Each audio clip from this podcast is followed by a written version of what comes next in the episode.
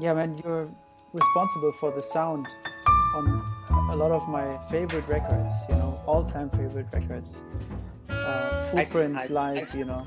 I, I suspect it's maybe the music that caught your attention. Of course, it's more, the music first, than... but then you, you you recognize something.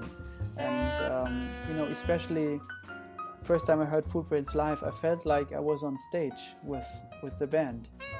That was kind of my idea. Yeah. When are the best experiences in your life like this, when you're performing music? It's when you're in the middle of performing, the magic is happening. That, now what's your perspective? You're sitting at the piano, but you've also got bass and drums and whatever else going on around you. Yeah. I prefer that. I mean, um, I grew up as a professional musician myself, yeah. So I was used to playing on stage. And I actually started mixing that way. I put the mixing board on the stage mm. and mixed while I was playing. So for me, it's all about the music. And with the guys at this kind of level, all I'm really trying to do is just to expose everything they're doing as accurately as possible. And I take a little bit of liberty with trying to expose maybe some harmonic progression or something that's happening in the music a little more than would naturally be perceived. Mm. You know, if, you know, if uh, there's some really just super beautiful bass line laying between something or harmony in the piano, let's get that. Let's make sure everybody hears it, but not, not to make it obvious, just reveal it mm. really clearly, because I think I have a pretty good sense for someone else's intention, how they're trying to lay that chord, or that how that phrase is fitting for them. And sometimes it's magic for them. Let's expose the magic, man. Let's bring the magic out for everybody to, to clearly hear, you know. That requires a super fast ear on your part, because Wayne's music is so fast. I don't know if how, how much you, you're involved in with bringing out uh, specific stuff when they're playing live, you know? I, I do the same thing live. Yeah, okay. But so I'm not, I'm not listening and responding. Mm-hmm. I'm f- trying to follow their feeling, where each guy, I mean, it's in that, in that case, it's, uh, Wayne Shorter, it's a quartet. So you're not following an entire frigging orchestra, right? Yeah. Um, but you can, you can sort of feel where they're coming from. If a guy's laying back a little more, or if a guy's putting out some more energy in something, it's, you know, it also is happening in the sound naturally because they're doing that. You know, when Brian Blade makes a little explosion on the drums, it's kind of hard not to notice. Absolutely, yeah. You know, for me, it's, but, but there's a little warning with Brian sometimes. He'll pop out of his, his drum stool like a jack-in-the-box, like a toy for the children, where they, you know, you wind it up and the head pops out. Yeah. Basically, Brian goes out of his seat like this, and when he comes down, something's going to happen. Yeah, yeah. To, I often attribute it to a, a doppio espresso. Absolutely, yeah, that makes sense. And right after dinner, I'm like, okay, check it out. There goes the espresso. I'm waiting for the lemon cake sugar to hit him. So, yeah, and working with, you know, guys at that level, what a frigging honor mm. for a guy who's really, I consider myself a musician. Yeah. Um, I happen to mix and, and, and mix live concerts and records. But, man, I do it as a musician, I think. Um, I'm really not overthinking it. Mm. Um, maybe I'm overfeeling it. Mm. You know, what what does that mean? Overfeeling it. I, well, I first of all, I, I, I get really involved. I take it very seriously. Um, I, I can't even imagine mixing without faders under my fingers. So I need the faders because for me, it's kind of like I I'm getting to work with the greatest mus- some of the greatest musicians in the world. Um, And and now it's almost like they are my instrument. Mm. So I'm riding these faders all in relationship to each other constantly. Certainly in a live concert, um, I virtually never stop because there's always some room for improvement. Yeah, there's always some room, or somebody's playing a little differently. You know, pianos are um, particularly touchy and uh, and not. You know, it's a little easier to do some uh, some reed instrument or a horn. Often you kind of leave it more in one place. You might be changing levels somewhat. But piano, for example, and you being a pianist, you totally understand. Um, you get very different tonality when you're playing with your hands out towards the edges of the keyboard, mm. or when you start to move your hands toward the center and get into a denser harmony mm. in the center of the piano. So that's very hard to to pick up clearly in microphones. Mm. Um, you also, I'm sure you find it in the studio as well. There's a really nice, can be a really nice, warm, woody middle sound, but it's kind of often really hard to achieve. Yeah. And it's hard to get clarity there. Absolutely. In all of the harmony. And there's so much intricate harmony that can be going on. You know, um, I spent many years doing things with Herbie Hancock. I mean, are you kidding? What's going on at the quietest level, Absolutely. the very lowest of dynamic level? It's equally important. Mm. It's something that's loud. It's just yeah. soft. It, but it's also important. And it's all this really fine relationship. Um, you know, Herbie's, a, in my opinion, is just a total king of this. Absolutely. But in here, I've, I've been so fortunate to work with so many great, you know, jazz musicians. It's really unbelievable. Mm. Um, the first first jazz act I ever worked for was Wayne. This is ridiculous. How did you get that gig? Well, I got it. The Wayne's agent called me. I'd been on the road with Paco de Lucia's group. Um, and actually the first Wayne tour, I couldn't even begin because I was still finishing a, like a six week Paco tour. Mm. Um, and that's how I got in there. And, uh, yeah, then, then it just kind of went sideways from there, because starting with Wayne, most ways to go or to go down. I think maybe my next gig was, um, with Herbie, and then well, Michael, then Michael Brecker, you yeah. know, so. It's a, and then on and on. It's been a pleasure. It's really an honor. But you get called for a reason. I mean, the sound that you're that you're getting out of these instruments from these musicians is a very uh, realistic sound. As I'm saying, as I said before, it sounds like uh, we would be on stage with them, which is for us musicians looking at yeah, Wayne. That's the biggest dream. I never know? really understood. I mean, I know how a lot of people make live recordings, um, and they're. Well, I'm not sure how they do it, but some guys are really trying to rep represent an acoustic, acoustic nature of a actual time and a place. So, you know, if you're sitting, if you're sitting in a concert hall and you're in row thirty-five, you know, seat two hundred fifty-six, wherever that is, um, the sound of the acoustics of the room are, are really changed, of course, by having a sound system and by having all these musicians. We're talking about jazz music now, right? If you turned off the sound system, you still hear a lot of sound coming off the stage, particularly some bass coming out of the amp, depending on the bass player. Um, the drums, depending on who it is and what intensity they're playing. The same with the piano, right? So if you turn off the sound system, you still have that sound going in the room. Yeah. This is something I always keep in mind when I'm doing setup and uh, sort of sound check time, when guy, often musicians are just running through something or improvising over a section of a tune or, or inventing something. I'm also... Yes, I'm setting up microphones, but I'm also listening to what's happening in the room. Yeah. Because there's no P A on at that point. Um, the band's playing on stage, and I'm getting a sense of what's physically happening on stage before any microphone comes into the equation. You know, so I sort of need to, to always remember what natural sound is on the stage and supplement that um, with the microphones. Mm. And I'm a, probably a little heavy-handed with it. Um, I, you know, I grew up in the sixties and the seventies with music, and that's not an excuse. But um, I also, I really like, you know, for low end, for bass drums and bass and the low end of a piano, man, I like a big low thing. Yeah. Come on, man, it's fantastic. You go down really low on a piano, the sound is unbelievable. Are you kidding? Let's yeah. go there. Let's mm-hmm. not have it wash out before that, or a bass drum or a bass or any number of instruments, right? Mm. Um, so I... I, I think I probably mix with more um, real low end in things than a lot of people, but also I use very high quality microphones, which enable me actually to capture those frequencies in the first place. Mm. Um, and then I can do with them what I want. Yeah. You know, I have a lot less control live um, than I do in the studio, but you know, you have what control you have live, and you, you can wish for more all you want, and it's not going to come true. So you got what you got, and better you just um, buckle down and get to the job. Yeah.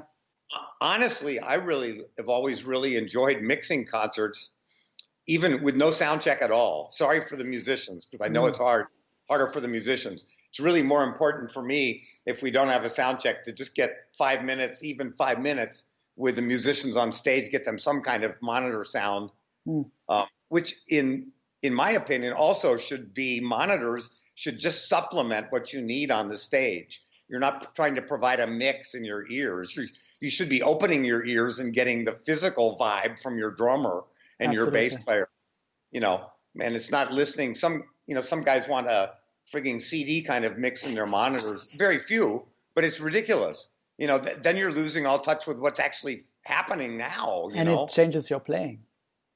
It changes, it changes the way, your playing. The way you're playing dy- dynamically, you know. It takes time for the drums to get to you at the piano. You're sitting at the piano, Pablo. When the drum hits that snare drum, it takes some um, hundred and some whatever milliseconds to get over to you. Mm. Depending on how the monitor system is, it might get to you bef- before. Mm. So it just changes the whole beat, vibe, and the feel on the stage.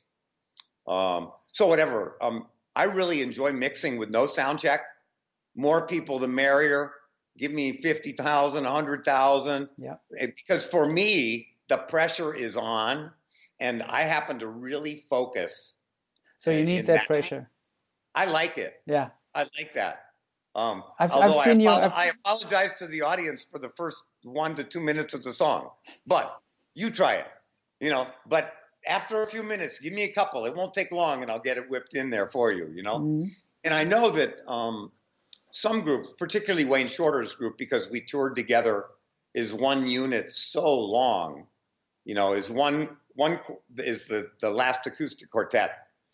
Um, you know, that group was together, I don't know, almost twenty years, you know, eighteen, yeah. nineteen years, depending on how you're counting, you know, um, in the same quartet, ninety-nine point nine percent of the time. So I know that over the years, um, we worked, the musicians and I really worked together while they were playing on stage. Um, we worked together to make the best concert. So those guys, I know, um, just a few comments about Wayne, because I know you're really interested in Wayne, as yeah. you should be, and most of us are, right, in that quartet.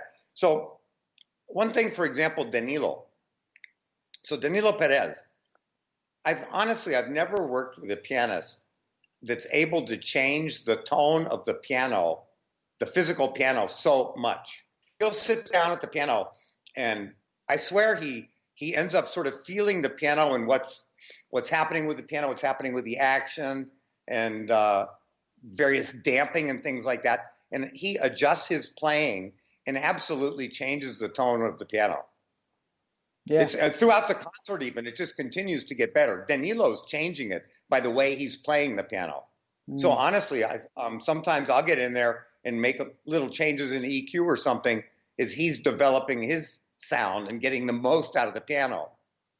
That's the way I look at it. Um, other guys, I just never seen anybody do it quite like Danilo. Mm. Um, it's really remarkable. Um, guys like Herbie and Chick, typically they have their own piano with them.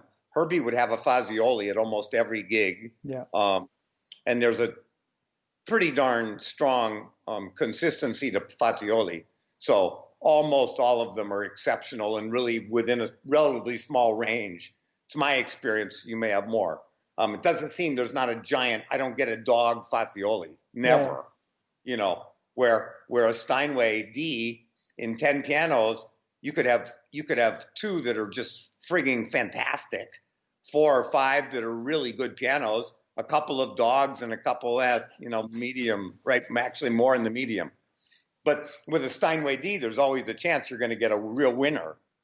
It can be the piano. It can be the day. It can be the temperature. It can be the piano and the piano tuner relationship, the piano and the concert hall relationship, yeah. the piano and the pianist relationship, the, the piano and the piano movers relationship, the road condition, the construction. I mean, really everything plays a part, right? Yeah. Um, yeah. So I'd say a happy piano is a better piano. That's true. So I just never saw um, Herbie change the sound so much on the piano like Danilo. And Chick just frigging sounds ridiculous every time he puts his fingers on the piano. Yeah. Yes. He is. So I, I don't know how these guys, that's just so re- remarkable, you know. It's like, really, this is ridiculous, you know. Mm. Wow. And I've worked wow. with worked with many other pianists. I just never saw anybody change. I'm, you know, I wasn't a real big jazz fan, so I didn't come from a big background of jazz music. Mm. Um, again, Wayne was my first in.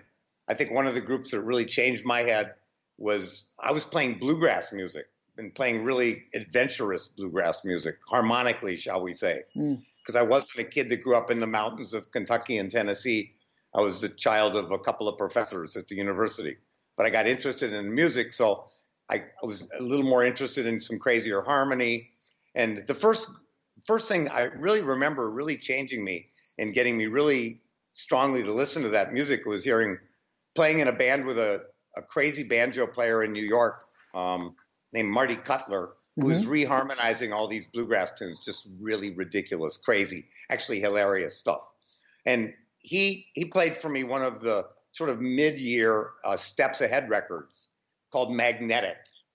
And I just remember just blew my frigging mind. Um, and then I went on a Steps Ahead tangent for some years and tried, I was playing mostly mandolin. I see. And, uh, and I remember going to see him. I was staying in New York a lot at that time. I remember going to see him at the Bottom Line and just um, about having a heart attack. It's when Mike Stern was playing guitar. I was also a guitar player. Yeah. Mike Brecker was just mind blowing. It's wild because I never, I was never a guy that wanted to get my pictures taken with music guys, my heroes that I didn't know, or even to shake their hand. It sort of meant just very little to me. I understand why it's important for some people, but for me, it wasn't the thing. So I remember, you know, being certainly in a position where I could walk over to Michael Brecker and introduce myself or say hello, but what the fuck, Michael Brecker want to know about me? so, I didn't, so I didn't do it, right? Yeah. And then it's so interesting, many years later, he became a very, very dear friend of mine. Mm. So what a great life experience from somebody, basically, I was too embarrassed to go over to meet because honestly, I didn't have anything to offer, to being a great um, road and recording companion, man. He was a he was a real gem. That's one person I really miss. So with that, with the Directions in Music band, I'm I'm really interested in how, you know, what happens before a gig when Herbie, uh, I've, I think I saw maybe one soundcheck of his, not with that band, but I'm interested in what, what he's warming up with, what he's what he's asking for, you know, in terms of soundcheck and what what's, you know, Scofield told me he, he he'd sometimes jam like Coltrane tunes with uh, with Herbie and stuff. You know, I'm I'm interested in that kind of what's happening. Well, Pablo, I'd have to. I'm going to have to take you to a, in a different direction. Most of the time, Herbie is not on the stage. Herbie is back in his dressing room chanting Daimoku. Yeah. So Herbie is a very serious practitioner of his Buddhist practice. Yeah. So that's what he's doing most of the time, mm-hmm. is is sitting back in his dressing room chanting Nam-myoho Renge-kyo. You know, did you notice him warming up with anything specific or? Um, Absolutely not with Herbie. I don't remember anything specific. Mm. Um, Herbie, in general, I found that he maybe spent a bit less time sound check. I would, you know, I mean, it's Herbie Hancock, for God's sake. So before he gets there, hopefully I have the piano sounding something um, resembling a piano in his monitor. Yep. You know, certainly there are times in my life when we showed up at the same time together. And it's like, you know, five minute stage sound check, wham, bam, concert, you know, usually a live festival or something like that. So then you're just trying to get it in survival mode for him. Um, usually, it depends on the group, but usually um, Herbie would, when I was doing stuff, was mostly piano. Occasionally we'd have key, additional keyboards. Yeah. Um, so basically just really, really simple, clear things, you know, just mixing his piano, getting him a piano sound. Um, I did it differently over the years. Again, I haven't been out with him in many years now. Yeah. So one thing I'll get back to, getting a little technical slightly, but it could help be helpful to pianists. Sure. And that is that I know during some of the years I was touring with Herbie and probably in the Directions and Music stuff, I was often miking the piano using uh, M S, a mid-side technique. Mm-hmm. And this is using, I was using Shep's microphones, by the way, not far from you in Cologne. Mm-hmm. Um, so using one cardioid in the center and then just next to it, a figure eight microphone, which you then split into two, you put one contraphase and you put one hard right and hard left. That's your M S, the side. And then you have a mid. So that, that was something that helped, ena- helps enable me if I do it that way to get clarity in the center of the piano. Mm. Like I was talking about earlier, when you move both your hands towards the center of the piano into a dense harmony, if you bring down the relationship of the mid microphone and bring up the side microphones, as somebody, as a pianist is going into that middle, you can do it without really changing the tonality, but keeping all of the notes clearer yeah. and the harmony more clear and revealed, instead of kind of boxed up and cloudy. Things have a tendency to get lost. So I, I think, you know, some of the time I was doing that with Herbie. If I was doing that in the monitors, um, that, that change that I would be doing at front of house wasn't happening when I was mixing, because he was getting a different monitor sound. Mm. So I would just get him up piano sound. Very often for a lot of these guys, uh, piano players will often have two two monitor wedges. Um, I like to encourage them to raise the monitors off of the floor to get them closer yeah. to their head, um, maybe twenty centimeters or something. Um, also not blowing into the piano, maybe coming slightly back. Just, mm. you know, the more volume you have in monitors is just more messy ambient sound you have on the stage. But Herbie really, I don't, I don't remember any crazy events um, in sound checks with him doing anything particular like that. You know, the guys sometimes will just end up having fun during a sound check yep. and just playing some crazy shit. Um, Wayne kind of rarely did sound checks in the last years. We, I didn't really need him to. I'd get a sound check if I could on the trio, and then basically just turn Wayne's mic on. um, that's actually what I was yeah it's also what I was curious about, because uh, I've I've witnessed a couple of sound checks of you guys and it, yeah I I was I, it's not I was, exactly it's not exactly a sound check, is it? That's what I wanted to say. And were you there when Wayne was there? No, because it's very different. Never ah. never when I saw it, Wayne was there. So Wayne always came for for the gig, I think, and uh, yeah, just showed up when it well, was time to play. Well, for many years, Wayne would come to the sound check also. Okay. So that was a very different vibe. You know, when Wayne's on the stage, or basically anywhere, if you go into Wayne's dressing room, it's kind of like he's holding court, like the judge. Everybody's pretty much listening to every word Wayne's saying, yep. and they're concentrating on Wayne, because something really special might come out of his mouth. Yep. If you wait very long, it's going to come out for sure. You know, something really abstract and from a really different point of view, and uh, usually really nailing some a subject. You know, Wayne will really nail a subject matter from uh, really just an arrow coming from some other direction that you never saw coming. Yeah, you know, really craziness. So when Wayne's at a sound check, pretty much that's where it goes. It goes to Wayne. Um, in, in the last years, he the only time he would come would be as if he'd bring a new piece of music for the guys. Mm. And sort of turn it over to them. Danilo would basically would just be listening to Wayne, paying attention to Wayne. They'd all just get in there on Wayne. Um, now, when the trio was just sound checking, um, Danilo was never a guy that would just really stop and give me uh, five minutes of solo in uninterrupted piano playing to get a sound check. So after some years, I stopped trying. Um, Herbie would do that. You know, Herbie or Chick or somebody will do that. They'll just stop everything, go, let's get, just get some piano, work on the left hand of the piano, the right hand, the mix, blend, blah, blah. Yeah. Get it all done in two or three minutes. Um, you can do this really quickly, but some guys, they, they don't use sound check for sound check. They use sound check more for rehearsal and getting loose. And that's also okay. They're great musicians. What the fuck, mm. you know? Um, and you then just work with what you can. Yeah, you just with, deal yeah. with it, brother. Yeah. Just deal with it. Why are you there? Yeah. You're there to have a great concert, not because stuff has to be done this way or that way. Mm. There can be technical problems, too, where something's going on. Some cable's not working. Something's got a noise. Some guy on stage is changing a cable. Or, you know, I'm test, testing what's wrong with this microphone or blah, blah, blah. So just going through the quartet, um, Patitucci is, is really a pro in that regard, regard. He would stop. He would stop instantly at any time and uh, just give you bass, you know, Arco or Pitts or whatever. Um, because he, he really got it that in one minute, two minutes, you could get it together and back to back to fun time on the stage. Yeah. Just playing some music. Um, Brian, I pretty much never really bothered Brian with stuff.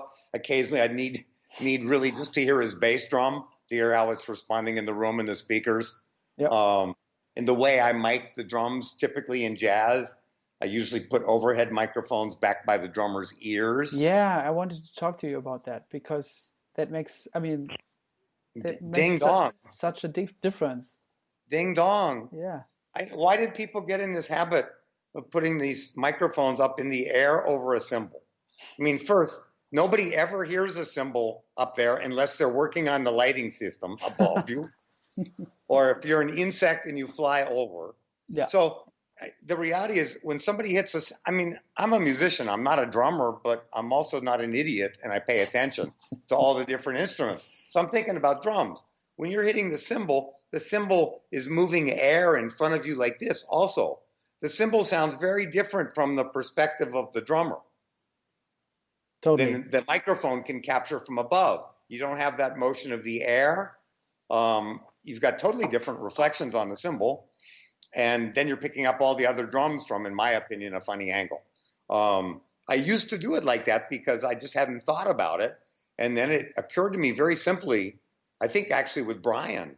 I'm thinking, you know, Brian Blade, who is just such an amazing drummer, gets such an amazing sound. How... How is Brian determining how hard he wants to hit that rack tom, and where on the head he wants to hit that rack tom, and where on the cymbal, which side of his, which part of his stick is he using on which part of the cymbal? Mm. How is he hitting it? Well, every decision that Brian's making, first it's coming from his heart, and then it's being interpreted through his ears. So I'm thinking the dynamics that Brian's getting, all of the dynamics that he's creating inside of his kit, he's creating them because that's what he wants, and he's what he wants he's perceiving from his perspective of his ears. Yeah. So simply put the microphone by his ears to give him the same dynamic feeling um, with the overheads back by his ears. Mm. So it picks up the whole kit basically. Yeah. Um, it doesn't work for every drummer, and it wouldn't work in every style. I'm sure there'd be a lot of drummers that would not want to work that way. Yep. Um, one, because they're not used to it. Two, because they wouldn't think it would work. And you know what? It might not work for some drummers. For example, some a really loud fusion scene where somebody's got, you know, frigging six rack toms and three floor toms and three snare drums. Um, and they're also used to creating the sound with these really tight mic toms. Mm. Um, I would have to say I'd like to go for it. I'd like to, I'd still probably try to mic that in a different way. I'm not a real believer in micing all the toms with little frigging Sennheiser clip-on mics. Yep. I mean, who wants their, who wants to hear the tom with their ear an inch away from the, from the head? Yeah. Nobody hears it from there. I understand about the isolation. And, you know, some guys, you know, the great drummers, a lot of the jazz fusion drummers, man, they know more about it than me. Um, honestly, and they're making great records, right? So I don't know. But I can't. I I would I would still try the mics back by the drummer's ears. Yeah, especially for cymbals. Have you tried you with still, with different? Ins I mean, it, I think you're using this similar mic for Wayne, right? It de no, it depends. It, I mean, maybe it looks for, similar. Overhead, well, it would. So on tour, well, I've done lots of tours, and I try to change things. So what you're probably used to is uh, seeing is the D P A microphones. Which um, which are excellent microphones, no question. Um, they give you exactly what's there. I would say that in some instances, Shep's microphones have a little more musicality. Mm. Um, I'm a great fan of Shep's microphones. I'm also mm. a great fan of ribbon microphones. So when I started doing that with Wayne, I was using uh, Royer ribbon microphones for overheads. Um, so for years I used D P As. You could use a pair of Shep's. Absolutely, they'd be fantastic. Um, ribbon mics are great. Ribbon mics are really fantastic because of the rejection. You know, the ribbon mics pick up just from the front and the back. So they don't pick up anything from the side. So right. If I'm talking into a ribbon mic, I get pure sound, but when I'm over here, nothing's coming in the side or the top. Yep. I also really like ribbon mics on bass drum. Mm. And I angle that up towards the bass drum, like uh, at about a forty-five degree angle. So the bass drum is here. Here's the head of the bass drum. And I have the microphone out about, about I don't know, in centimeters. What is that? fifteen or twenty centimeters out. Mm. Um, with the top of the with the top of the of the ribbon microphone aiming at the floor or at the rack toms. So you don't hear any rack toms. You hear a bass mm. drum. It really works well live, particularly live. Works well anyway. Um, so you're rejecting both sides. if you have kind of a typical jazz trio setup or even quartet setup, very often looking at the stage from an audience perspective, you have the piano on the left side, bass in the middle, and drums on the right. Kind of typical, right?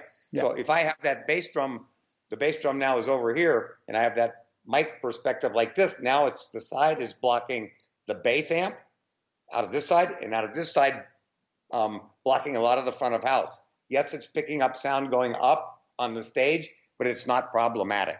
Mm. So I like using ribbon mics a lot. In general, um, they're great. Right now, talking about Wayne, um, uh, how can you try stuff like that out? You know, uh, trying new microphones out. If if a sound check, oh, if a sound check is so loose, uh, like you like you told me, you know, we just do it. There's only one way to find out, Pablo. You know, if if if if you're looking for a reason why you can't, because nobody's, you know, taking the, you know, taking the time just to help you find a new mic technique. No, man, they're just playing, which is what they should be doing. Yeah. Just playing, you know, just play. More fun, the more fun, the better. It'll sound more better, laughing, yeah. Better. The music's only going to be better, mm. you know. Um, so very often with Wayne Shorter's group in a sound check, they might take a, a section of one of Wayne's compositions and just go off and explore it. Yeah.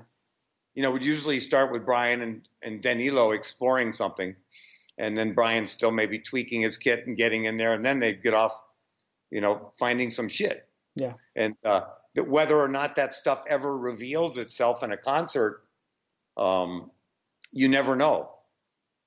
Um, it may or may not, but just the fact that they experience that musical journey, taking a look through that doorway, what was down that hallway, harmonic hallway yeah. of that, you know, section of music, now they've already been there, so they can touch upon it or not, or it's just another another doorway, yeah. another opening, right? You know, it's so it, maybe they explore something. So that's always really fun and interesting. I would really try to do something different almost every day. Mm. Try something different. I got to, probably not every day because you're too crazy sometimes. You don't have any option. It's everything you can do just to pull it off.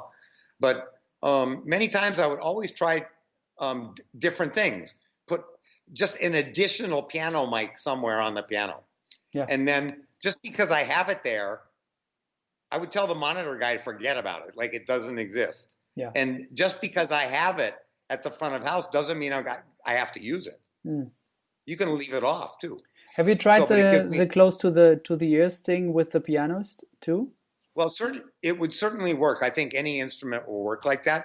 There's a, I can't remember which engineer there is. It's a pretty famous New York engineer who's doing all these recordings like that with miking all the instruments, or I think virtually all the instruments. Is it Frank Filipetti? I don't know. I don't know the guy. I know he's a famous guy. I think it could be Frank Filipetti. Excuse me if I'm wrong. It's somebody else well known. Um, and they've been doing recordings with all the musicians where two little microphones over their ears. Yeah. All the musicians inside a symphony, Beautiful. Piano, bass, drums, everybody. But man, it's the same as what I said for the drums. You're getting your perspective on your in instrument from your perspective. Some instruments you feel through your body maybe in a different way. Yeah. Um, I think a piccolo feels like maybe like a drill going through your brain. If you're playing, a, your teeth are resonating. I don't know what's happening with it, you know, or just imagine you're playing a, you know, a tuba. Yeah. You know, there's probably some frigging impact on your lungs and just body these low notes, right? Yeah, yeah, yeah. Dig it. You know, it's part of the whole thing, right? Mm. Or your arms wrapped around the cello. I mean, that's a pretty pretty close relationship. Yeah. You know. Violin right in your face, you know. So I think you can't lose with that. I never have really done that in the studio. Um, I, I would always say that if you can't get a sound on an instrument, you just can't get a sound you like. That's the probably the next place to try is by the musician's ears. Somebody so. once did it with me in a, in a uh, recording session, and I, I loved it. And I specifically um, remember the moment when he, you know, he was trying out stuff, and then he just put two mics here. I don't remember which mics it it, it, uh, it was, but he, he I just remember him saying, "Now I'm hearing what you're hearing." Yeah, and check I, it out. Yeah, I well, loved first, it. Well, first, Pablo, may I recommend for you that in the future you take a pen and paper or your iPad, because now I know Herbie talked to you through the iPad, so you're clear. Type yourself a message what kind of microphones they were, because these things, that's going to help you in the future. Yeah. Because when you relate that experience to me, I'm thinking, hey, what kind of microphones were those? Yeah, sure. You know, and then, okay, it's also in the environment, the room you were in, with the piano that you were with. So in the last couple of weeks, I was thinking more than usual about pianos. Mm. Uh, Why? Because they're interesting creatures. No, I just like, thought that it was a specific... Uh... Very interesting creatures, you know. The physics of a piano were incredibly interesting, you know. And I was thinking about a lot of things, and I was trying some different things. So, you know, I always really enjoy this on stage, actually. Um, I really like talking to piano tuners. Try to take advantage of their knowledge, because a lot of these guys really know a lot about a piano, and everybody's going to have a different vibe and opinion. And um, so I've learned a lot from different piano tuners around the world. That's for sure. Mm. I really enjoy that. What kind of lessons? So, can you maybe go into detail? Yeah, well, I don't, I'm certainly no expert. So, and not being a pianist and uh, not having intention to become a tuner or a technician on the piano, I was more interested in sound and tonal qualities than action-related issues, yeah. which probably for a piano, pianists are really important. So just a few things that occurred to me, and these might might be what some people might consider insights into the obvious. um, but sometimes the obvious isn't so clear, you know? Um, so when I was thinking about this, Pablo, when you think about a piano, and when they're originally designing a piano, how was the piano made to project? It wasn't actually made to project for the pianist. It was made to project for an audience yeah. sitting at approximately ninety degrees to the piano, sideways to the piano. If they're on a stage, they'd be actually above the piano, right? Uh, the audience would be below the piano. Yep. Um, so when you're thinking, okay, the piano's intended to produce sound at ninety degrees out of the piano. Well, okay, number one, interesting already. Yeah. So, and one one thing that's pretty pretty much gives you a real clue to that is the angle of the lid of the piano. I guess you've probably experimented having the lid off of pianos, which is also very interesting. Changes the tonality of a piano a lot. Yeah, I don't like it so much, I have to say. Uh-huh. It, yeah, because you lose that sort of power of projection. Yeah, di- and also direction, and it's kind of, it feels funny. It feels funny. Yeah, it's it can be, it can honestly be pretty helpful inside of symphonic things. Mm-hmm. With Wayne with Symphony, we would often do it for a number of reasons. One, a sight line for the violins mm-hmm. to be able to see the conductor or the other musicians. Um, it's good to be able to see all the musicians. Absolutely. In an orchestra, in an orchestra, it's kind of weird because some musicians have a hard time seeing other musicians. So with the piano lid off, you get less reflection like that. That's another point I wanted to make about the miking for live work. You might have noticed that with Wayne Shorter. Another benefit of having those drum mics back by the overhead or back by drummer's ears is now you don't have two boom stands going over the drummer like this with cables wrapped all around that help block the eye contact between the drummer, the bass player, the drummer, the pianist, everybody. Absolutely. Now you got these big metal robotic arms with wires hanging on in the middle of everything instead of having a clear picture of the guy's eyes and face. Yeah. Because sure. you, there's actually, you go a lot of places just by looking somebody in the eye, looking in a certain way, you know, it can be with, it can be just a million things that you're saying with your eyes, you know? Yeah. Um, so I think that's really important to create a great visual aspect.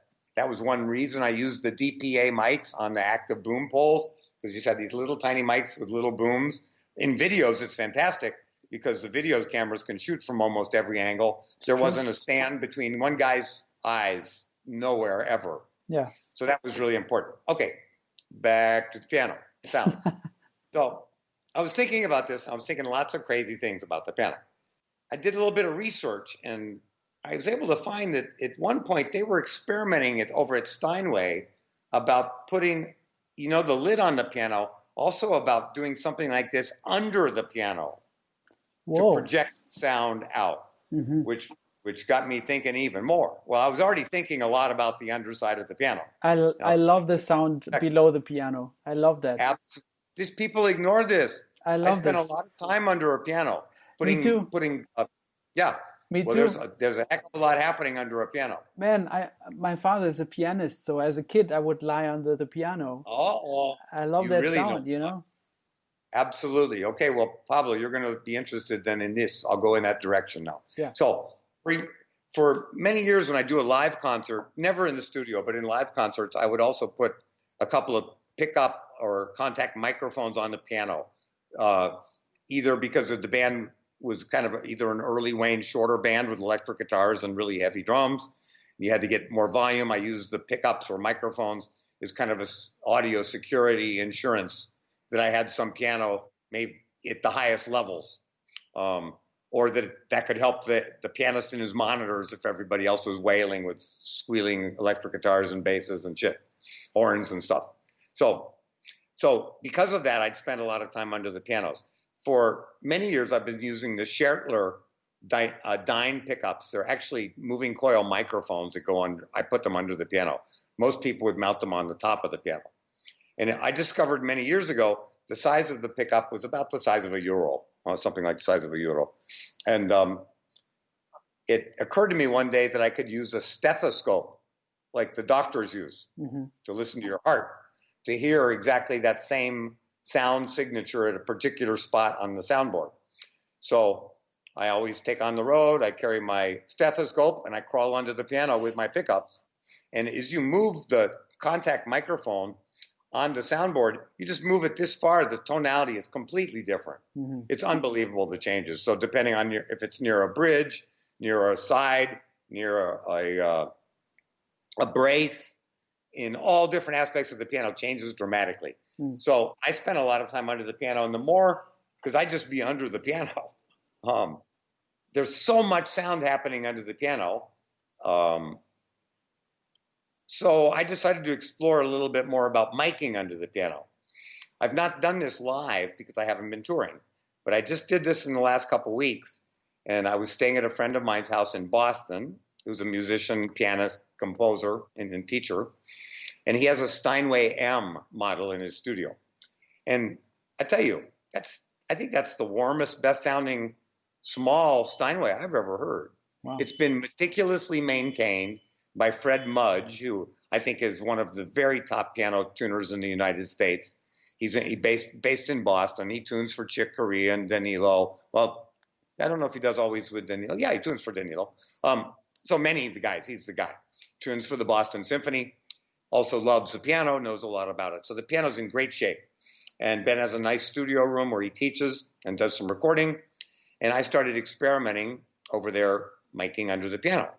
Um, so a similar thing, I found that because I wasn't using a pickup, I was using a microphone. My experience was I was getting the best sound using omnidirectional microphone.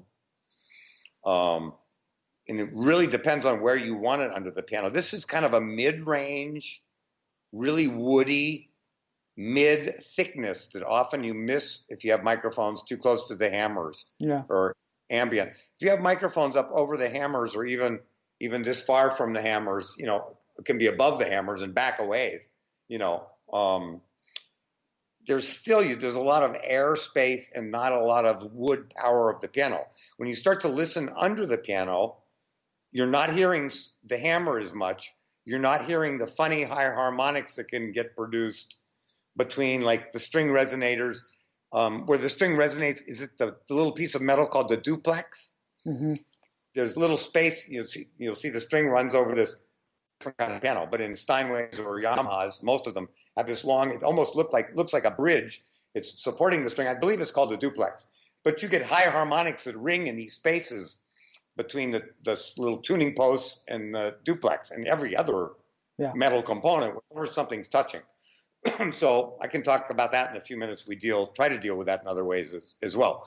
But by miking under the piano, you're pissing, picking up less of those odd, high-order, odd harmonics that are just kind of these weird little tings and tangs yeah. that really don't deserve to be there.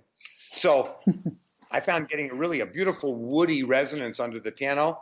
I happen to have a really exceptional mic with me that um, I experimented with a number. This was by far the best, and that was an old Neumann called a K M fifty-three. which is an omnidirectional mic with an aluminum diaphragm. They're quite rare. Um, they're much less expensive than they should be, in my opinion. One of the greatest unknown, kind of unknown microphones out there. The, the only, it has an aluminum diaphragm. It's extremely fast. It's the same diaphragm that's in, there's one other Neumann microphone that was the same called an M fifty, which is the one they use to record, typically used to record orchestras. They put three microphones up over the orchestra. They call it Decca Tree. Yeah. Those are three M fifty microphones. They look like a big diaphragm microphone. They're not. It's the same as the small diaphragm um, K M fifty-three capsule. It's just mounted in a in a like a lucite sphere that makes the high end more directional. So it also has the same tube, this little K M fifty-three. They're just remarkable friggin' microphones. It's just one of my favorite microphones ever. Um, the old Neumann pencil mics with the original diaphragms um, of aluminum. The cardioid had nickel diaphragms. And then there was a switchable model called the K M fifty-six, Omni cardioid, or um, or figure eight, and that's nickel. So that's kind of my second favorite old Neumann is the nickel. But this omnidirectional aluminum is just something spectacular about it. I just recorded it, uh, two records using it on acoustic bass.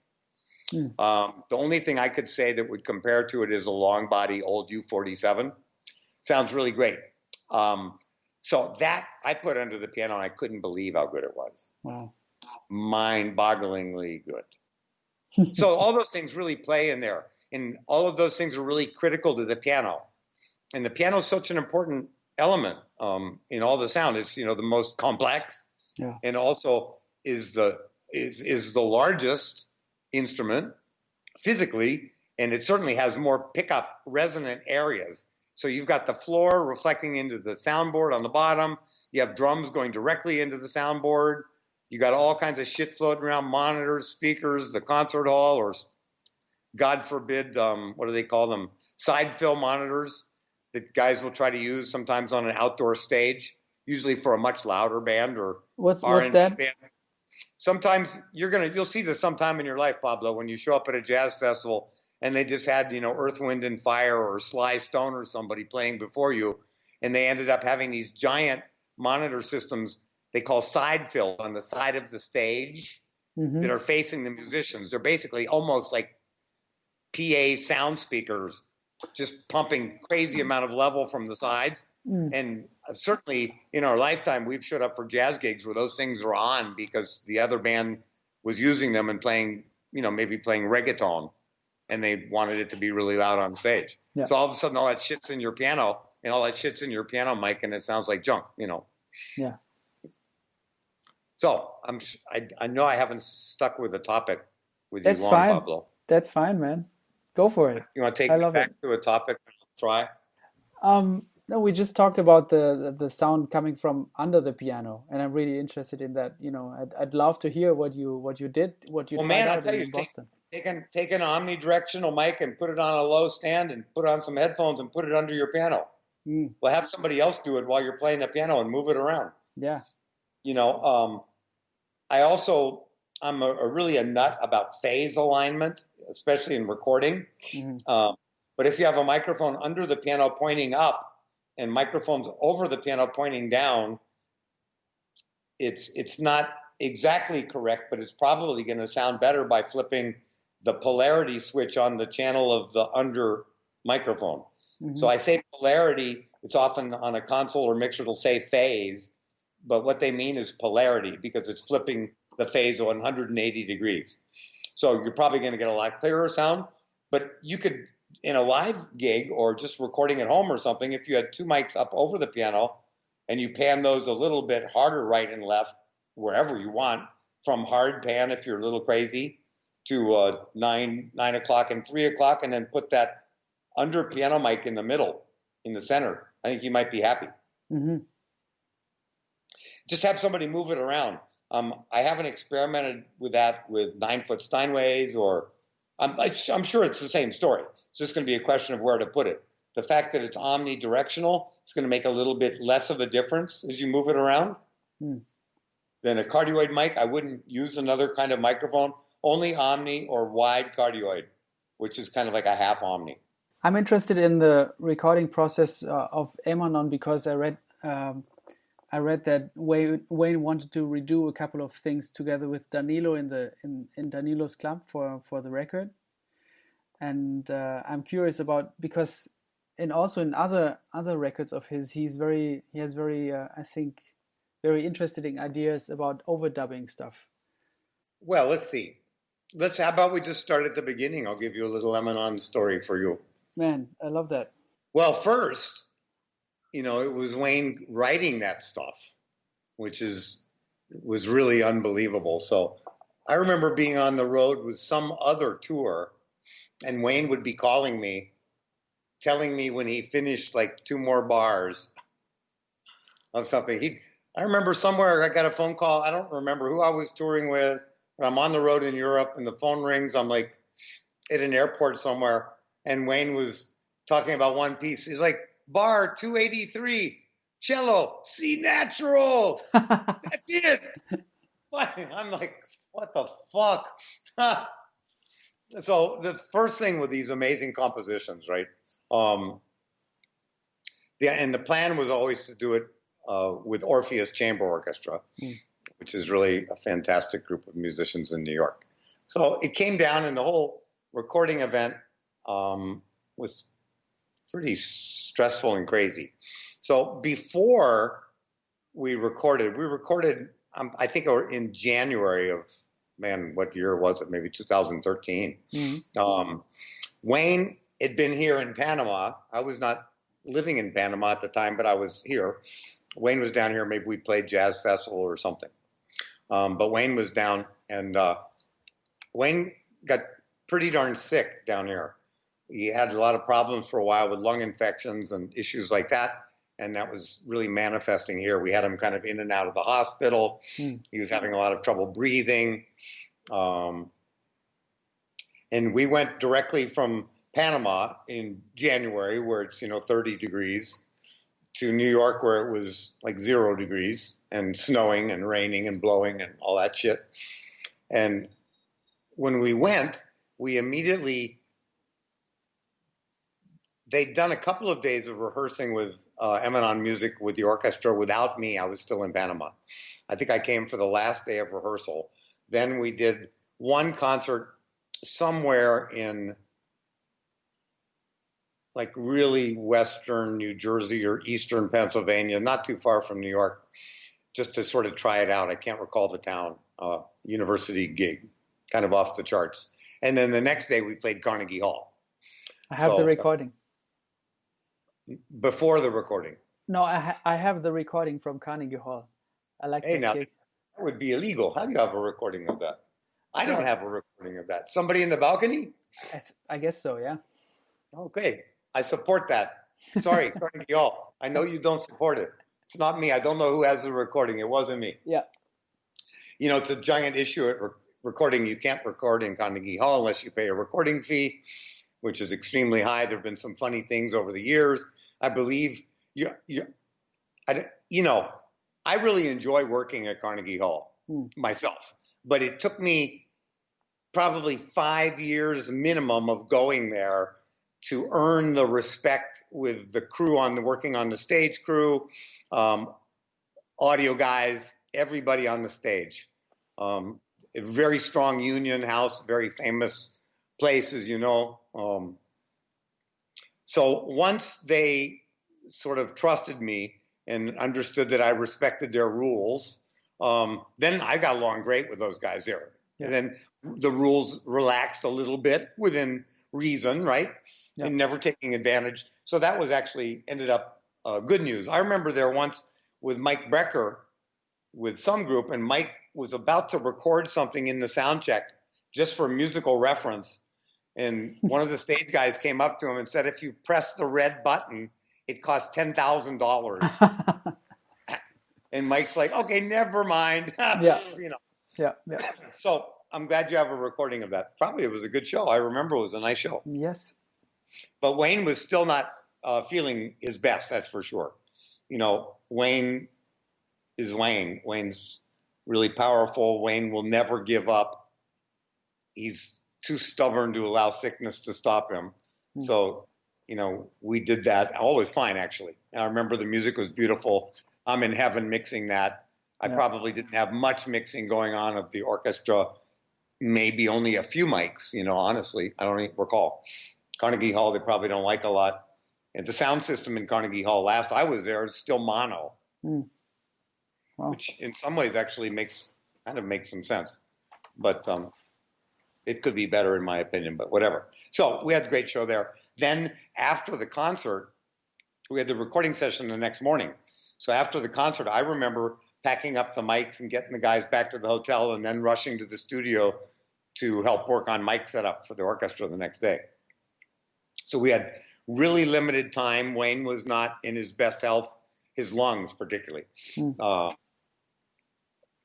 so we had a very limited amount of time to do that recording. And Orpheus Chamber Orchestra is very famous and known for not having a conductor. So it's right. a conductorless orchestra. Um, I was told by the executive producers that I couldn't record the orchestra more than three hours, that I had to record the entire orchestra thing in three hours or less. And it was all about money and how expensive that would be. Um, in my opinion, it wasn't enough time. You know, I didn't have any chance to move microphones, make any adjustments or change. Basically, we had to do stuff in almost everything's done in one take. Um, we got in some issues there with it being a classical orchestra. They're not used to playing in a studio. Mm. At that time in New York, there was no studio large enough really to record an orchestra. There wasn't an orchestral stage. And I have very limited experience recording orchestra. What an honor and a pressure to have to be able to do this for Wayne Shorter with friggin' Orpheus Chamber Orchestra. And not being a guy who recorded fifty classical records, I hadn't done it, you know. Um, but I'd done a lot of classical concerts, and I pay attention, and I love the music. So that's I just did my best. But it was really, time was really an issue. So I positioned the guys um, in a way, physical way, where they were used to being when they played in the orchestra. In other words, I sort of swapped out the We, we had to record an avatar. Again, I think the room was too small for the orchestra, but it's what we had, so I had to deal with it. And I did need some I S O booths on the drums um, and things. But I positioned the drums actually in the piano I S O booth, so the drums were over near the acoustic basses and cellos of the orchestra, because when Brian typically plays with the orchestra, that's where he is. Mm. And the orchestra were used to him being on that side. So I positioned the, then the piano over on the side more by the violins. Physically, they were in some isolation. Danilo was isolated quite a lot. Brian less so, because the orchestra needed to hear Brian. Some of the musicians were, the orchestra musicians were not comfortable wearing headphones. So we ended up setting up a, a speaker in the room with the orchestra for those who didn't use headphones to be able to hear something. Being it some drum, um, cymbals or some beat or maybe bass or whatever they needed. I don't even recall. We ended up with the isolation doors to the drum booth open, you know, open this far. So Danilo was secured in a piano booth. John and Wayne, John was kind of baffled, standing right behind Wayne, behind a gobo, uh, a wooden and rock wool absorber between him and Wayne. So he was between Brian and John, or he was between Brian and Danilo and could see them. It was kind of in a typical position. And he had contact to Wayne, kind of. He's behind Wayne. Then Wayne was behind the, like look from a conductor's position facing the orchestra, basically. So Wayne's leaking into the main three orchestra mics above. I actually used some crazy exper experimental microphones from the Netherlands up in the Decca Tree as well. So I actually had seven microphones up in the air. That's mm-hmm. another story. That's from a friend of mine, Leo de Klerk in the Netherlands, who's a brilliant audio engineer and musician. Um, he recorded something like eight hundred classical and jazz records for Philips. Mm-hmm. Totally knows this stuff, and he's an excellent pianist. And he's developed what I think is one of the most amazing speaker technologies in the history of man. Actually, it's called the Bloom Line OmniWave system. We'll talk about that maybe later. But he invented something for microphones. This was also extremely interesting. Only four of those microphones exist in the world, and he sent me a couple for the recordings. Um, So I had seven microphones as main symphony microphones, but I was nervous um, that I wouldn't have a proper blend and would need more individual instruments or sections for different sections of Wayne's music, that I'd need to highlight maybe some woodwinds, maybe I wouldn't be able to grab them from the symphonic microphones. So because the music is the music is so important to me, I think it's just unbelievable, Wayne's writing.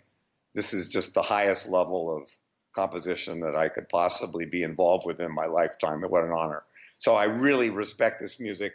And because I've been with Wayne so long, I've spent so much time with Wayne, um, I have a pretty good idea of what he's getting at. I, you know, whenever I think that about Wayne Shorter, though, whenever I think Wayne's going to think something, he thinks the totally another thing. It messes with my head. So I just wanted to represent the music best I could. So I recorded a lot of tracks. Um, we had to do all of this stuff live. By the way, while we were on that little break, I grabbed some of the music scores. Oh, so, Rob. It looks like a computer, except it's Wayne's frigging pen and handwriting. Let me find out. It's so clear. Wayne is so meticulous about this stuff. I have Just a, try and find something. Yeah, I have a, a couple of uh, handwritten stuff of his found it on the internet. This, I swear, I'm looking at it. It totally looks like a computer, but then I see erasures and, yep, and stuff. Yep. I mean, just anything. So, I mean, when you get in here on this stuff. Oh, man. You know, it is. He drives read all that of real it fast. Himself. Yeah, everything by hand, but it's, you know, page after page after page. I was thinking maybe I should um, use this as wallpaper for a guest bedroom. And then let me stay in it, please. Upper corner. So, um, Wayne's got a lot, and there's Wayne's got a lot more symphonic music that um, hasn't been recorded, and certainly hasn't been released. You know, we've done a lot of other things over the years. Yeah. A lot of it, I mean, there's a lot of stuff that could be released. There yeah. was a, I'll get back to Emanon. I'm just sort of taking a side channel here. Go ahead, man. Um, earlier in the orchestra stuff, one of the reasonably early ones we did with the Wayne Shorter Quartet was at Concertgebouw in Amsterdam. Man, I have the, the recording, man. I love that. I love that gig. That's two thousand six, okay, well, this, right? There was a couple of gigs. It could be. So, you know, all of that stuff. I don't know. So what did you get? A bootleg? Yeah. Like from oh, is it a good bootleg? I mean, it's the hundredth row or something. I don't know, but it's just. No, well, yeah. I, mean, I have I have really good recordings of that, really, really good. Oh no! And check this out. Those um, we played two nights of we had two days of rehearsals with the orchestra, and then we had two two nights of concerts with the orchestra, um, and we were just doing half of the concert. So we were doing the second half. And the first half, I do not recall whose music it was. It was a new uh, composer performed with the orchestra. And they were recording for a record. So they multi-track recorded everything. And then they just went ahead. They went ahead and recorded everything we did, too. So that stuff exists, all multi-track recorded. And my board recordings of that night are actually frigging really good. That was a very large orchestra, so it was really exciting. It was a hundred-piece symphony. So I remember we had fifty-seven violins, eight contrabass plus John. I'm in heaven. I mean, wow. I'm in heaven. fifty-seven violins. Wow. Let's get some violins going. I mean, unbelievable. You know? So there's a lot of other music like that that's never been released, was never professionally recorded, and that's really a shame, actually. How much um, how much does Wayne listen back to stuff like that? I mean, if you record every show, um, how much does he uh, be, does he come to you not, and say, "I wanna I wanna listen no, to that"? No, nothing. No. Well, first, absolutely nothing. Now, his wife his wife would come to me after a concert and say, "Send me that concert. Send me that music. Oh my God!" You know, I don't think Wayne listens to much music at okay. all. Mm-hmm. Um, As we progress in the Emanon story, it many times Wayne doesn't even have a stereo working, an active stereo system, mm. sound system working, you know, for various reasons. He's had a million. Um, so I don't think he listens. If he does, he's going to listen to classical music, I would think, or something really completely freaky like, you know, Justin Bieber or something to try to figure out what everybody's seeing in it. He was on a big Justin Bieber kick for about a year. It was really freaky, man. I, there's some shit that's beyond my comprehension. But there's a, with Wayne, there's a reason, you know. Wow. Um, somewhere, I'm just I'm not that developed yet. Maybe in another thousand lifetimes, I'll see what he was getting. So, but he just doesn't listen to stuff. Typically, with the release of these live records over the years, you know, Wayne just wasn't into going into the studio in general. He was thinking that the sh the shit was really happening on stage and that in the moment. And I'm all with that. And uh, I'm afraid I just couldn't do any better a job recording that shit live. I was trying to be the frigging tour manager and booking all the mm-hmm. pickups and when's dinner and where's dinner and that interview. And I mean, Jesus Christ, I'm only one human being. Yeah. So I just tried to capture shit. And then with the intention of um, at least having something and then being able to potentially salvage some value from the recordings later.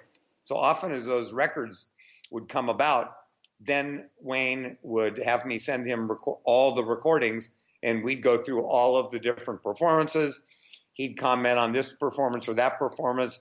It was pretty much only Wayne, wasn't the rest of the group involved, very, very rarely, if at all, really. Mm. Um, in there were many cases over the years when maybe I would I would feel the musical impact of a particular performance more on one concert than another, and Wayne would choose another one.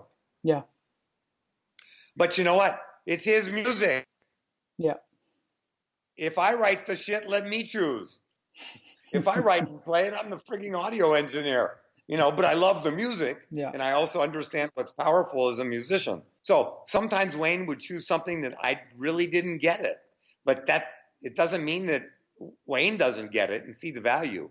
I know, I think I talked about this a couple of times with Danilo. And Danilo would point out the reasons of Wayne. He would understand some of the musical, shall I say, consequences, mm-hmm. maybe more, more than I would. Do you, um, what do you think is his process there? Um, just some crazy development. I mean, you guys know, musicians like you really understand. That group really almost improvised like a one unit. It was crazy. It's not like we did, you know, bass solo, piano solo, drum solo. Yeah. You know, it was always this evolving group thing. And talk about a pure democracy.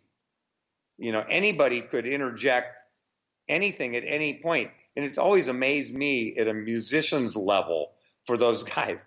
You know, throughout a concert, Danilo or John um, or Brian, but more typically because of the instruments they were playing with, the bass or the piano, they, they would constantly introduce new little fragments or hinges to the music. Um, And what's always really un unbelievable to me, Pablo, the guys at this crazy level, all their ideas are good ideas. Yeah. It's like they, I don't remember any time when like Patitucci lays down something and then gives up on it. He never gives up on it. It was good to begin with. Mm. You know, um, I think if something wasn't developing, they're going to put another hinge on it and take it in another direction. But they're not going to forget where it came from either.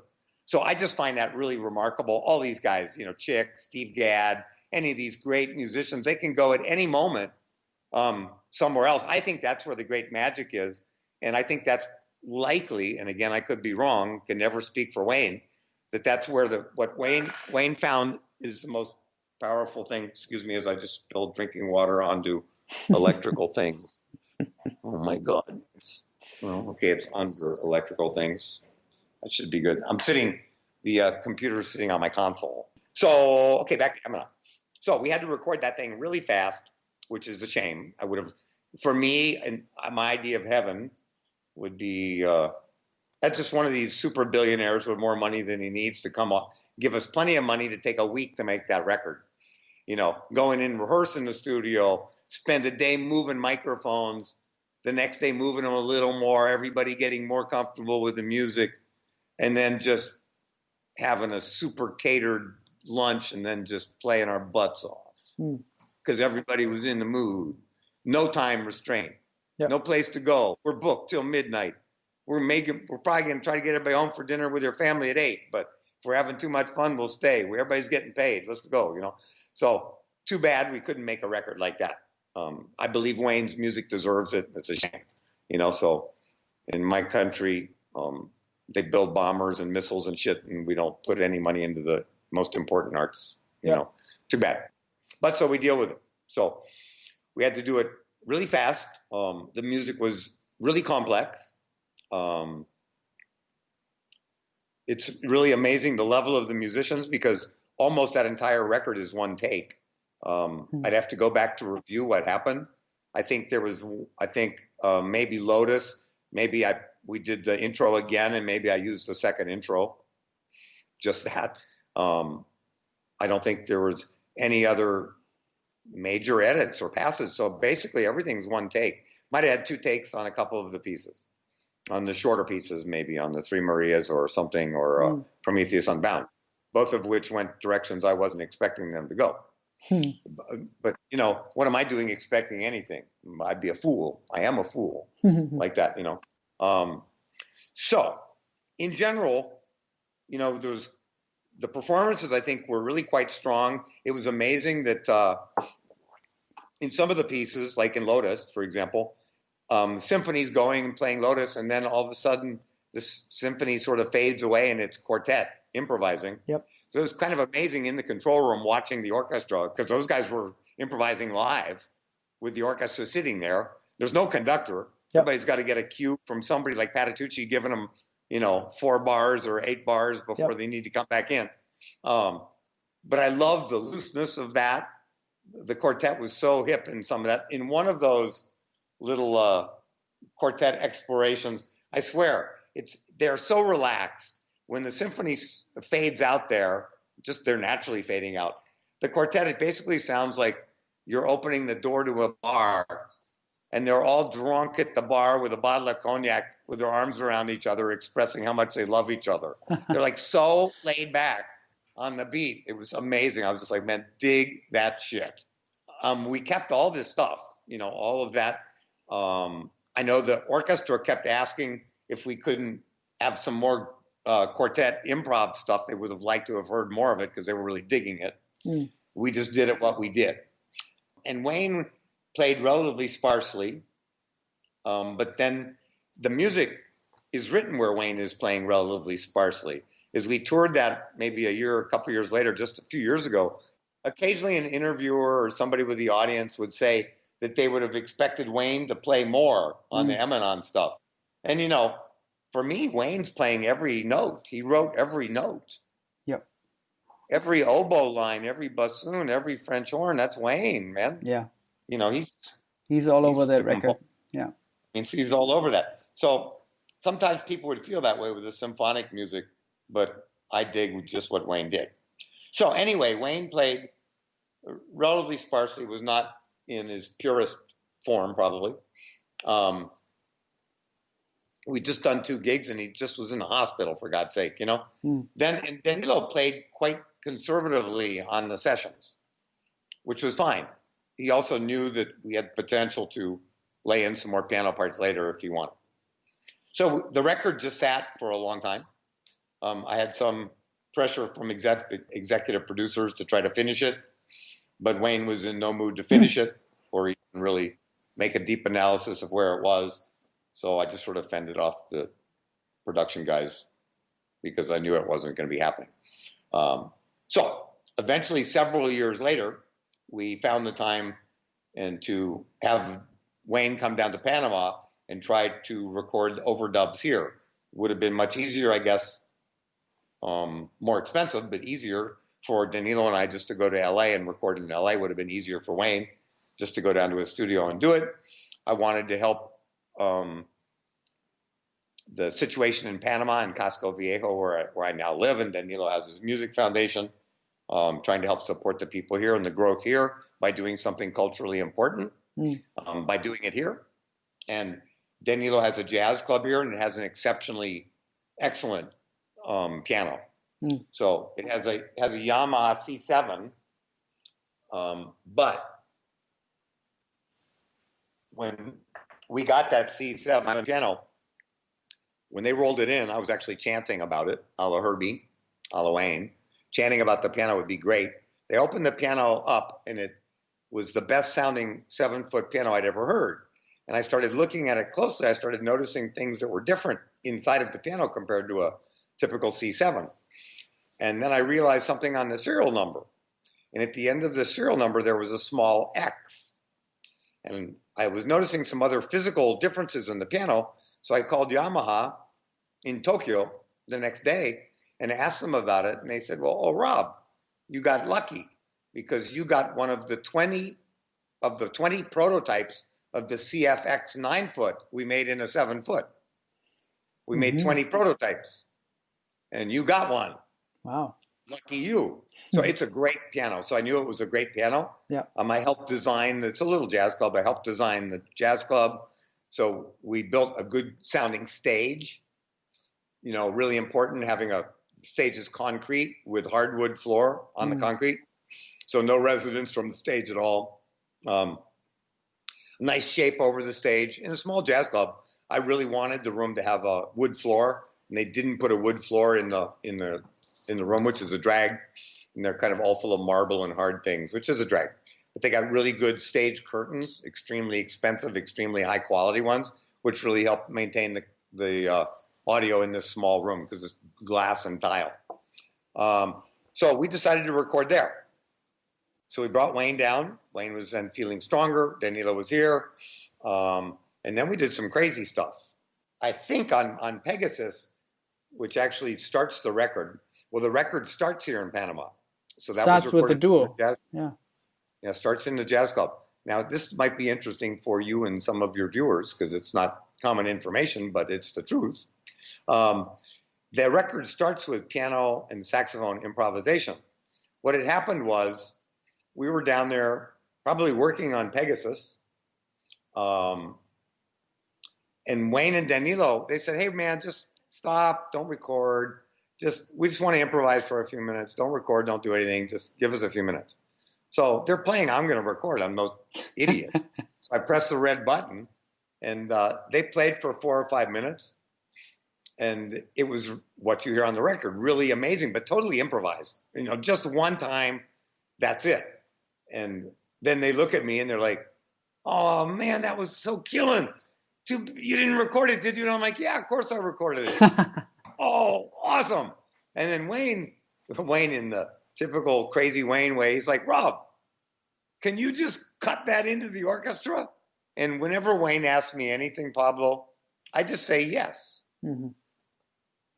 I don't know if it's possible. Even when he asks me something impossible, which he does kind of often, mm-hmm. I just say, yeah, it's possible. I don't know how, but watch, watch me, you know. Yep. I'm not going to give up either. So that's what happened there. So at the beginning, that's what that is. Totally improvised.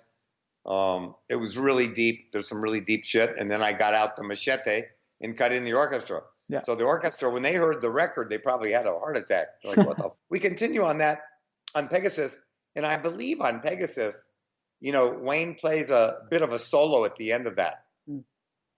What we did in the overdubs was we just added Wayne some of – on um, throughout the song where he was playing sort of important lines and maybe felt they weren't clear or he wanted to add something. Well, I had, I'm guessing, over forty microphones active in the room where Wayne was playing in New York.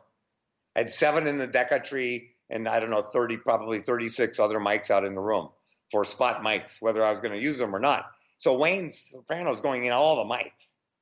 Whatever he played is going in the mics. So there's no getting rid of that. You can't yeah. get rid of that. It's inside an orchestra. Um, so there were some things that he felt weren't exactly right. And I said, well, you know, the only thing we can do is just like put on our, you know, captain's hat and go get him. You know, just do it. Just play right over that shit. So he went over some of those lines, I think just enhancing them maybe, enhancing pitch or clarity or something. Um, Playing the exact the exact notes, you mean? Yeah, I think he went over some things. I don't recall how much we did it, honestly. Um, but we did a bit of it, a little bit of it. Then, I'm pretty sure it was on Pegasus where he asked me if I could loop the orchestra. And I was like, well, there's nobody here looking. I don't see any representative from the orchestra to tell me no. Yep. So since they're not here, of course. Yep. So I believe that's what happened. We ended up looping the orchestra um, that ends up part of the section under his solo. could be under another section. There were some other parts we did this. I'll tell you about in a few minutes. There's some crazy shit happened on that record, Pablo. Wayne, we also went through, and I asked Wayne to double some of the violin lines. I can't recall on which songs. I think on Pegasus, but on some of the other ones. So playing in an upper register on the soprano. And just Wayne just nailed it. He was feeling good in Panama, no lung problems, just nailed that shit. And it added some more urgency and power to some of those lines, I felt. I like that. So then um, the solo that happens on the end of that piece, I'm pretty sure we looped the symphony. So we might have looped, you know, sixteen bars or whatever. Um, had to make it work with wherever Brian was on the drums, undoubtedly. Um, I don't recall what we did. It, that was interesting because Wayne, we had that his solo to do, which is a weird thing because I'd never like had a solo to do with Wayne. And he just does his solo in the middle of the piece and it's finished. I spoke to Wayne the night before we were going to do the solo, and he's like, "What time do you want me to come down?" He was staying in a in the same hotel that has the jazz club, so he could just come down the service elevator, walk right into the jazz club. Super. So I think I told him, like, you know, how about come down at noon or noon thirty? So twelve or twelve thirty. That's Wayne talk, noon thirty. So I think about nine thirty in the morning, I'd got a coffee at the little coffee shop downstairs, and here's Wayne. He's like, "Hey, let's do that solo." I'm like, "Well, it's a few hours before, but okay, let's go do it." So we got everything together. Everything was set up at, in the jazz club. And then uh, Wayne, Wayne just sat there at nine in the morning, and we just played that track and put him in record, and he just played that solo one time. Kabam. Yeah. And he played, if you didn't notice, played really bluesy, which is pretty rare for Wayne, and it's painfully bluesy, you know. So I was just like, Jesus, my God, it's like you're playing like it's three in the morning and it's nine in the morning, mm. you know. And then he just, when we finished, he goes, "You got it?" I'm like, "Yeah." He closed his case. He goes, "I'm going to go to breakfast, have breakfast." Then Danilo, I don't recall on Pegasus precisely, Danilo added some piano lines. Um, in general, Danilo actually impressed me on by some of the things he did in that overdub session more than he impressed me anything else he ever did as a musician.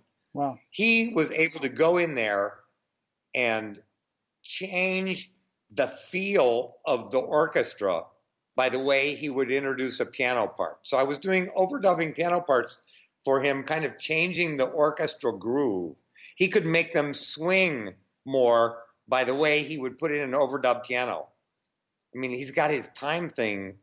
It's, it's so deep in his Panamanian D N A mm. and it, the deep jazz thing. So that was really remarkable to me. I w- we would change some of his, of his piano parts. More he was driving the orchestra. Um, but it was amazing to me that he could affect the orchestra when they had been recorded three years before. Then as we moved through that record, I don't remember on which, do you remember which song it is? It's either in the Three Marias or Prometheus, where there's no bass for a while. But drums? Yeah, there's drums, but no bass. Oh, man.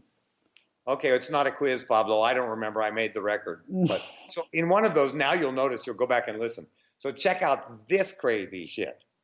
In one of those songs, we were doing the same thing, overdubbing some Wayne, um, things, adding some Danilo lines between things or supplementing something he did, um, usually just adding little things, but just little things. I remember really. I remember him playing a bass line where he's actually playing solos and left-hand comping. I remember him playing a bass line in octaves at some point, like an overdub. Well, I don't recall. I could be. Well, check this out. So I could be. It could be that he did something like that as an overdub yeah. as possible. Um, it wasn't up to me to approve it. You know, pretty much Wayne... Wayne was there for one of the Danilo sessions like that, one or two of them. So there was one of those pieces where you'll hear there's no bass. What happened there was um, Danilo and Wayne started experimenting. And they're, they're once again, they're like, "Rob, don't record anything. We just want to improvise for a few minutes, do this shit." So no, the recorder is not running. They're not listening to anything. They're just playing. They played for maybe four or five minutes, pretty long time. Um, again, improvising, but playing within the structure of a piece somewhat. Huh? And it was ridiculous. It was just really amazing. Again, they said, you know, did you record that? I'm like, of course. They said, okay, let's listen to that. So I played it back. They're like, oh, shit.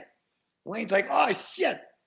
What happens? Because they went harmonically, they changed. And they said, what happens if you just put, take out, take out John's bass because we went harmonically different. But what happens if you just put Brian's drums back in from what Brian did three years before? So I'm like, well, I don't know what's going to happen, but I'm going to have like an escape route from my speakers ready because I don't know what's going to happen. It could be dangerous. So we played it back, and it was magic. Hmm. It was, it was as if Brian was responding to shit Danilo was doing. Brian did it three years before. Danilo was not listening to Brian, and we ended up just putting them together. Patitucci, I remember we went to John and we said, hey, John, this is what ended up happening with his tune. We took it in some totally crazy friggin' direction. It's... You know, do you want to overdub some bass on it? And wait, and John, he's like, oh, no, that's all good. Sometimes I just lay out. That's cool. Yeah. It's happening. Yeah. You know, yeah. So really interesting. I would think ninety-nine percent of other bass players would want to put a bass on it. And I'm sure if John would have, it would have been super too. Hmm. But, you know, Danilo and Wayne were doing that improvising, responding in the moment. But it's incredible that over four minutes that the time, the tempo, and the vibe is happening for that edit to work. It's yeah. crazy. It's some time travel shit. Yeah, exactly. There you go. Interesting. I hadn't thought of it that way. Well, Wayne probably did. So that was really amazing to me. I just couldn't fucking believe that. And it sounds, Danilo and Brian are totally in there together, yeah. but they're in years apart. So really interesting. And basically, that's about it. Then I came back here um, to my studio. All of that I mixed here in Panama. So with a symphonic recording like Emanon, I, I probably went overboard. I mean, I spent a crazy amount of time. And there was an incredible amount of pressure on me that I put mainly on myself. No one else is involved. So no one else is listening. No one else is making decisions. Um, sometimes I would have an engineer here as my assistant um, who knows the way I work and has great ears. It's good to have somebody with you sometimes mm. or you go crazy. Um, so I re-record everything. And with the symphony, I'm trying to phase align every microphone to the Decca Tree over the orchestra. So I have the three main symphonic mics. So it's not just timing.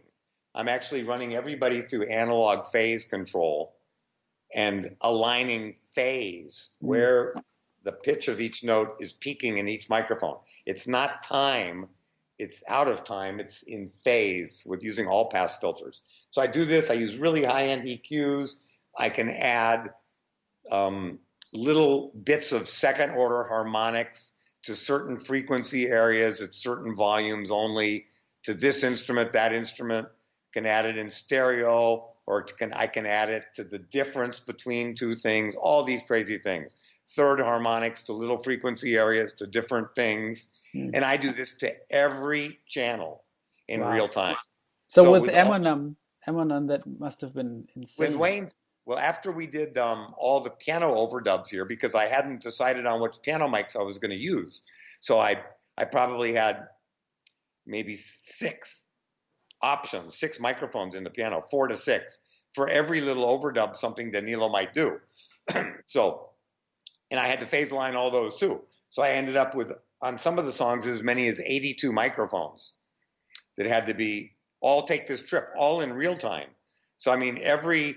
oboe spot mic, French horn spot mic, all relation to the Decca Tree and the orchestra, and everybody buddy getting a little bit of whatever I think they need. Wow. Um, yeah.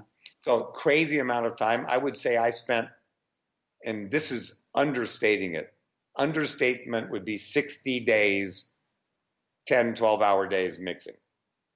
Wow. That's insane. That's, wow. Um, I certainly spent more than that. But that's yeah. all I tell anybody. Yeah. No. And the guy who works uh, with me when I make uh, the most serious records here in Panama is my assistant. His name is Julio Jimenez. He has great ears.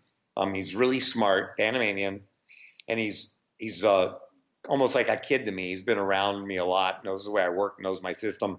Um, and he helped me a lot on the record. He was very valuable. Mm. Anytime something needed to get cleaned up, because I don't do any work in the box with computers. So mm. I just farm it right to Julio. He's super smart, fast, knows what to do. So if I had some little glitch or weird fucked up something on some microphone line at some point, I'd let him put that in the box and fix it with some software.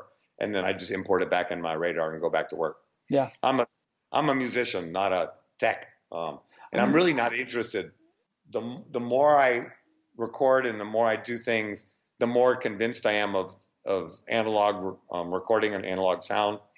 I just use a digital as a, as a mass format, but most everything I'm doing is in analog. Um, if you, if you're listening to a recording like that for so many hours, you know, I know it's not musical listening all the way through because you have to deal with technical stuff. Very, li- very little musical listening. But still, how is it then afterwards to, to go back and listen to it? Well, okay, there's a number of things there. There's a there's a deep psychological component.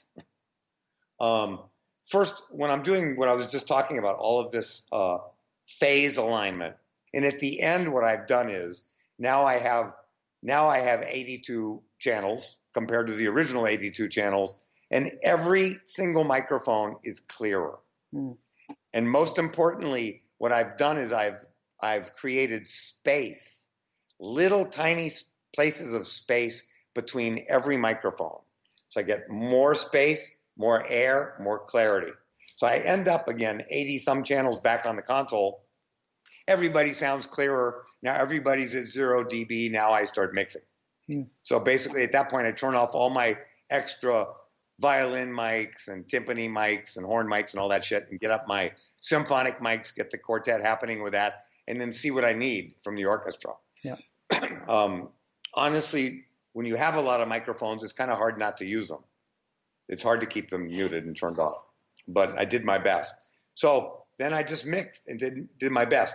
Um, some of the music, a lot of the live Wayne recordings have been extremely hard because Wayne will choose things that get incredibly tense, where the music just gets incredibly tense. Well, brother, let me tell you, when I'm doing that for eight hours here mixing, I sometimes I stop and scream because the tension is so high. Yeah. I can't stand it anymore. I got to go for a walk. Get me out of this place. Yeah. Really makes me crazy and almost makes me insane. Yeah. You know, hour after hour of incredible tension. And I don't listen softly when I'm mixing, actually. Mm-hmm. I can't. My reasonings are probably kind of bullshit. I probably help use them to convince myself. Mm. Uh, I believe that in a in not a perfect listening environment, my listening environment's really good, but it's not perfect. So I believe I need to overcome my room sound a bit by having more sound coming out of the speakers. I see. More direct sound to hear what's actually happening. Then I'm also a believer of mixing things. This is just my opinion. It's no more valuable than anybody else's, you know. Um, but I prefer to listen to music at a level of like it's being performed. Yeah, it makes total sense. So, you know, I don't want to hear class, soft classical music really loud. I don't want to hear, you know, some beautiful soft Baroque music really loud. It's obnoxious. Or I don't want to hear hard rock really soft. Yeah, it's not where it's supposed to be. So, you know, within reason, I try to mix almost like the music's happening in front of me. And as you mentioned earlier, earlier about my live recordings, about having more of an on the stage perspective. That's where I like hearing it the best, you know. Mm-hmm. Conductor's not in a be- he's in a good place, you know, for a reason, you know. Yes. So I like to put the listener there. So that's basically it. It's just I spend a massive amount of time mixing. For me, especially with Wayne, above all, my relationship with him has been so close, such an incredibly close relationship with just one of the greatest musicians on the planet Earth, and what a treat that is. And I would never do less than the greatest I could do. So I just mm. would, you know, that's the best I could do. I'm the sure it could is, be done. You're not only doing it for Wayne and yourself, you're also doing it for all of us, you know. You're, you're doing the oh, service, thanks. You know. Uh, I, well, I, I do my best. It's it's for the music. Mm. More more for the music even than Wayne. Yeah. I mean, I love completely. We love Wayne. And Wayne's a part of that music, you know. But, man, that music is some shit, man. Absolutely. You're kidding me. Um, And I sure wish we could get a lot more of that out, because there's a lot more. Oh man, I'd love to hear more. You know, he's working on this opera. Yeah, you told me, you told me, yeah. And uh, I hope he never finishes. Yeah, makes sense. I hope he never finishes.